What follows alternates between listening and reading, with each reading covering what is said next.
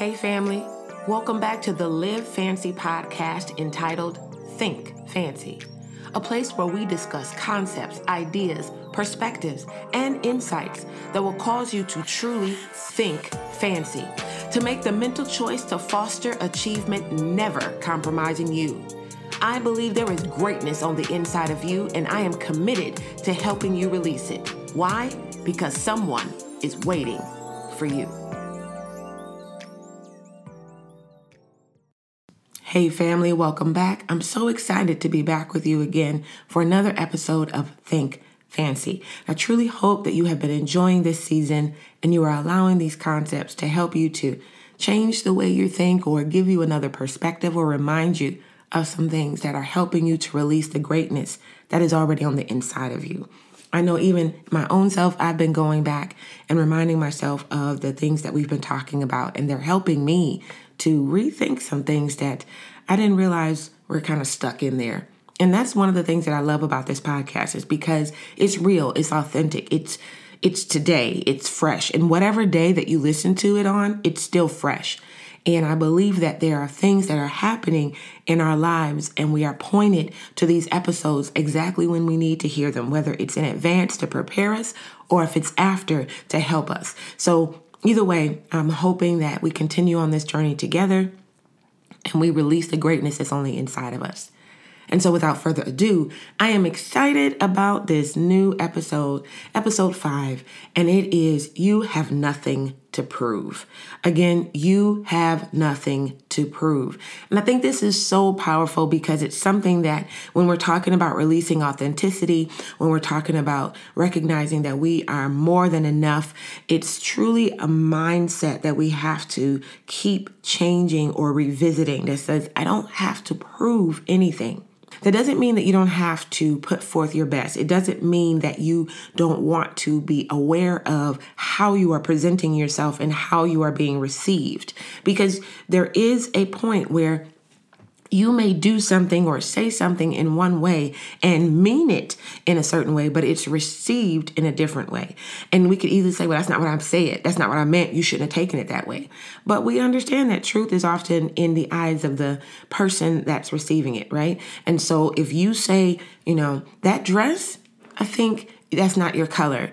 And you really are just trying to say, I like the dress on you, but the color, you know, I think that a different color might bring out your eyes or your hair or your or your beauty better.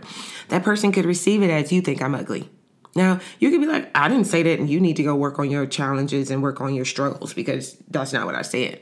But the reality is that when you are talking to somebody else and you want them to receive what you say, you want to make sure that you're saying it in such a way where they can receive it.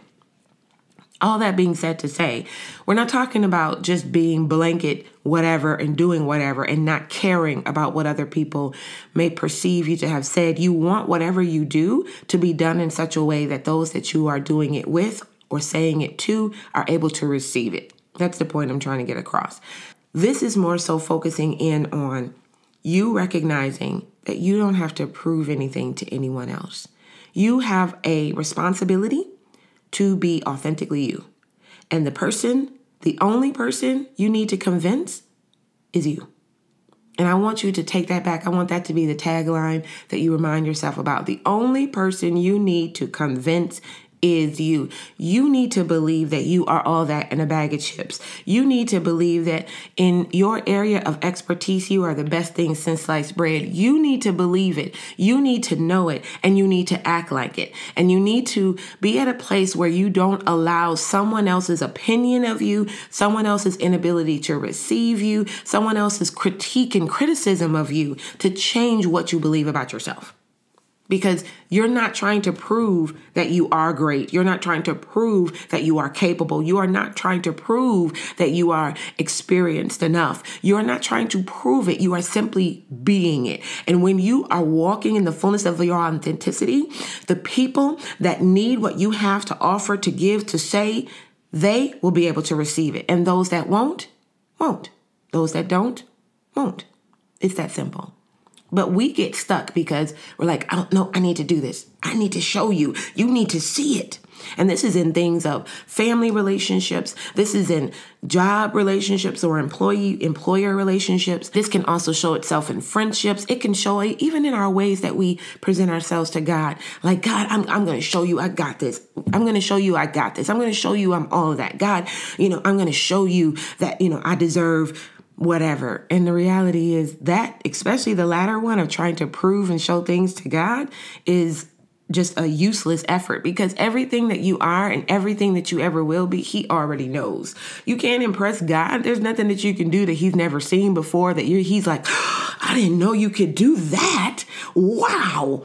Right? Like he gave you the ability to do anything that you can do anyway. So we're not trying to prove anything to anyone. The only one we need to convince is ourselves.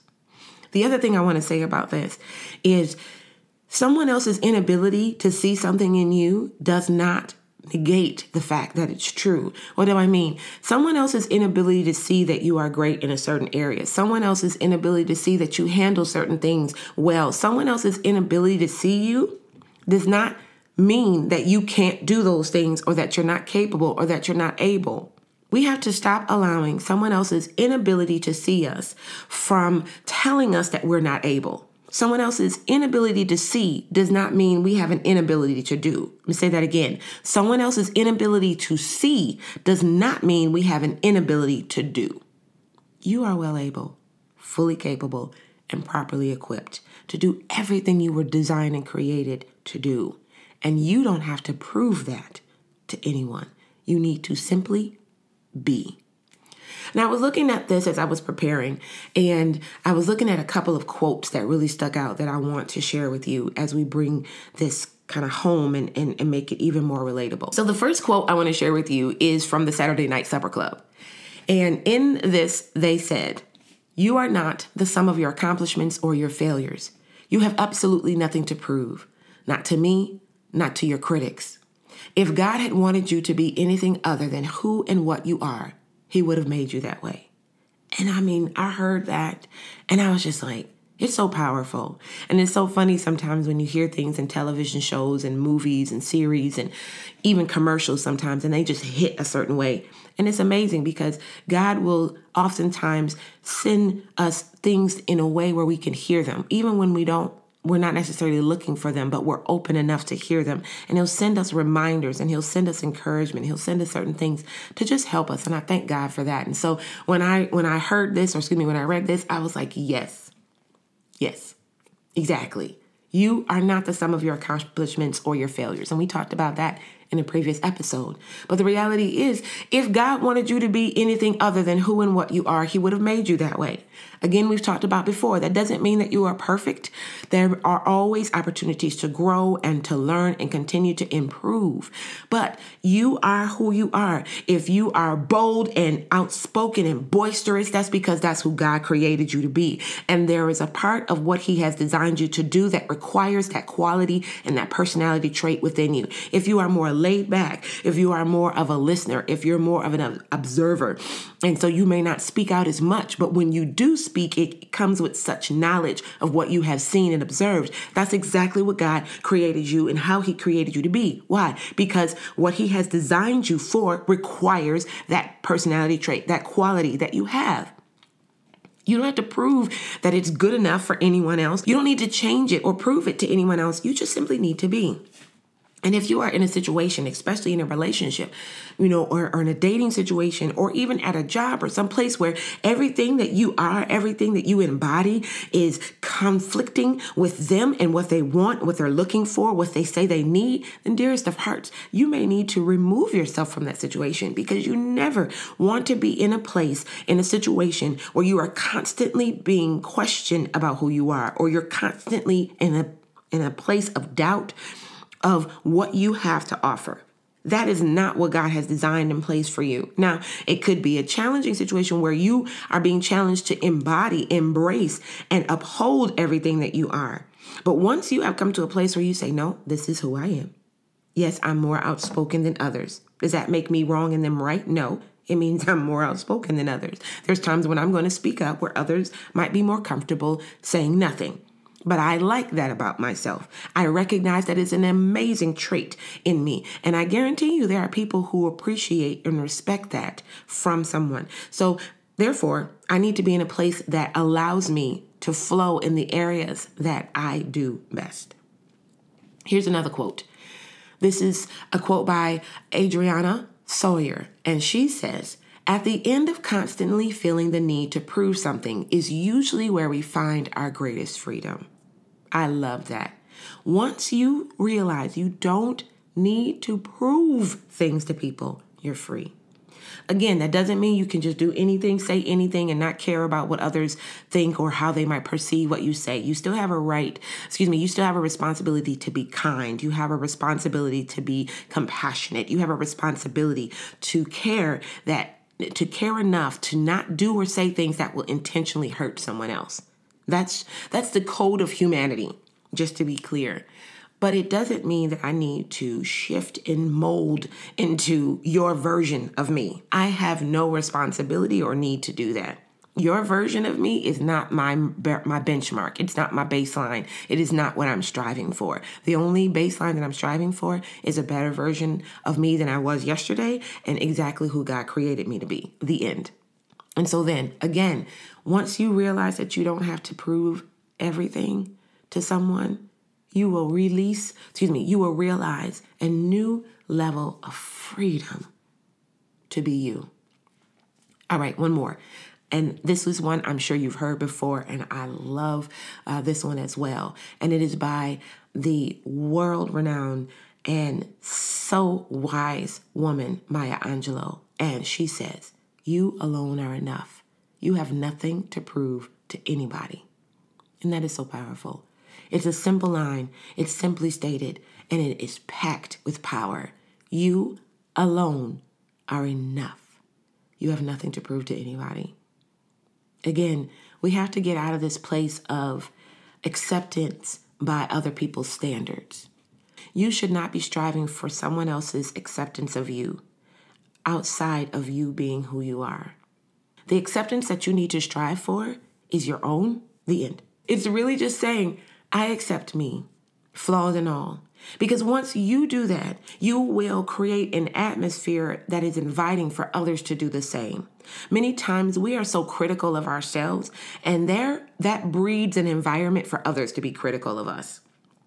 More, more accurately, it breeds us looking for criticism from others, even when it's not there. For example, when you are critical about your weight and how you look, you are constantly waiting for someone to tell you that how you look is not good.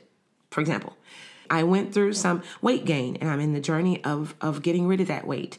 And there are different times where I'm just, you know, struggling a little bit in how I look. And even I'm okay with the weight that I have. It's just the clothes and my weight are not in agreement. and so I'm constantly looking for better ways to show myself that I'm okay by wearing clothes that make me feel good.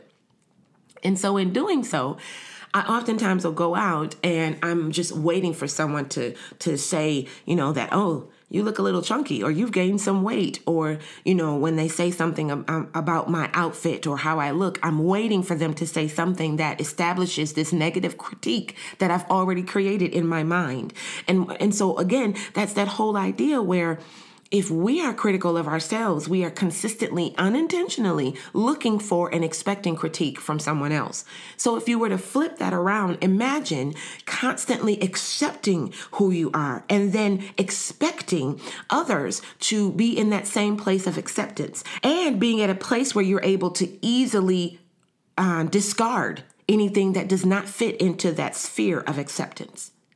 We breed what we believe about ourselves right? You create an atmosphere and you draw to you the things that you believe about yourself, about your circumstance, about your situation. It's it's often sometimes called the self-fulfilling prophecy. We need to be at a place where again, the only one we're convincing is ourselves. And once we have convinced ourselves that we are awesome, that we are great, that we put out quality work, that what we do, we excel at, the areas that we are in, though we have a sphere of influence that others want to hear what we have to say, others want to have what we have to offer, others want to buy what we have to sell. When we remind ourselves and tell us ourselves that talk track and believe it, we begin begin to create an atmosphere of invitation for those who do those very same things that we believe, that they want to hear what we have to say, that they want to buy what we have to sell, that they want to have what we have to offer. So I'm going to end this, of course, with a definition because this, I think, really, you know, nails it or seals it in. The definition of prove, there's two I want to share with you. The first one, of course, these are in the Collins Dictionary. The first one is to subject to a test, experiment, comparison, analysis, or the like to determine quality, acceptability.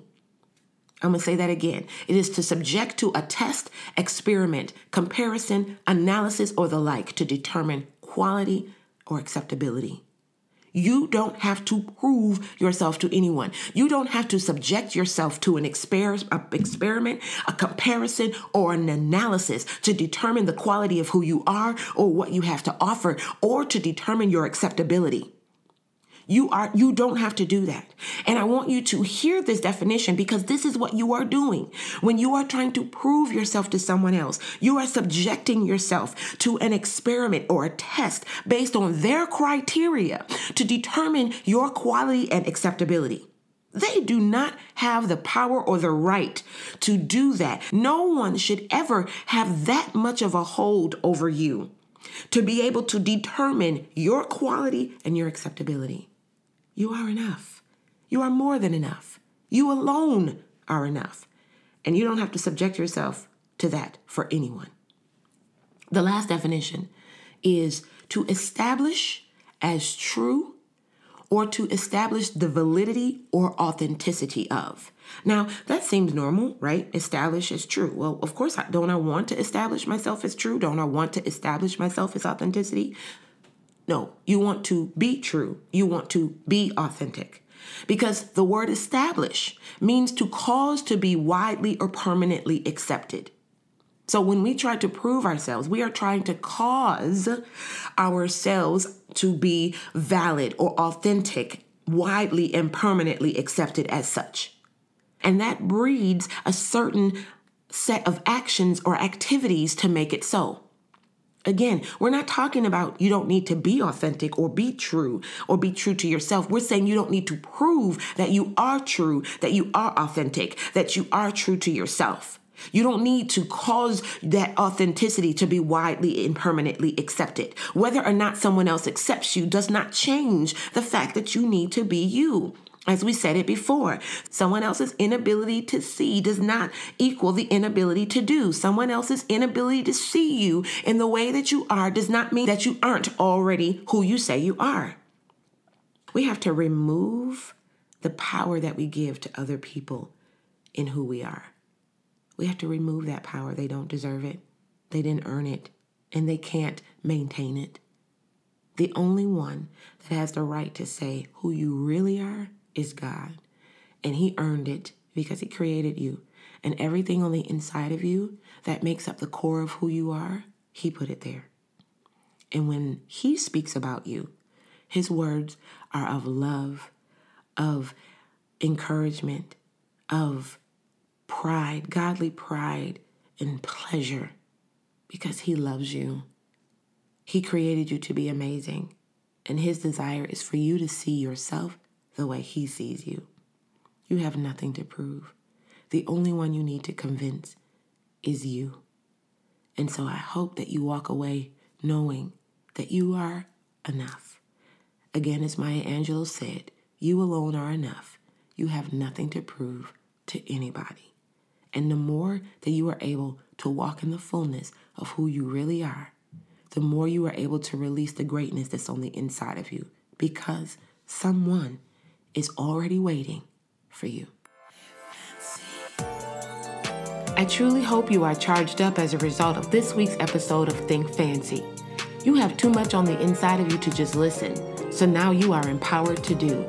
You are indeed well able, fully capable, and properly equipped to do everything you were created and designed to do. Make this week a great one.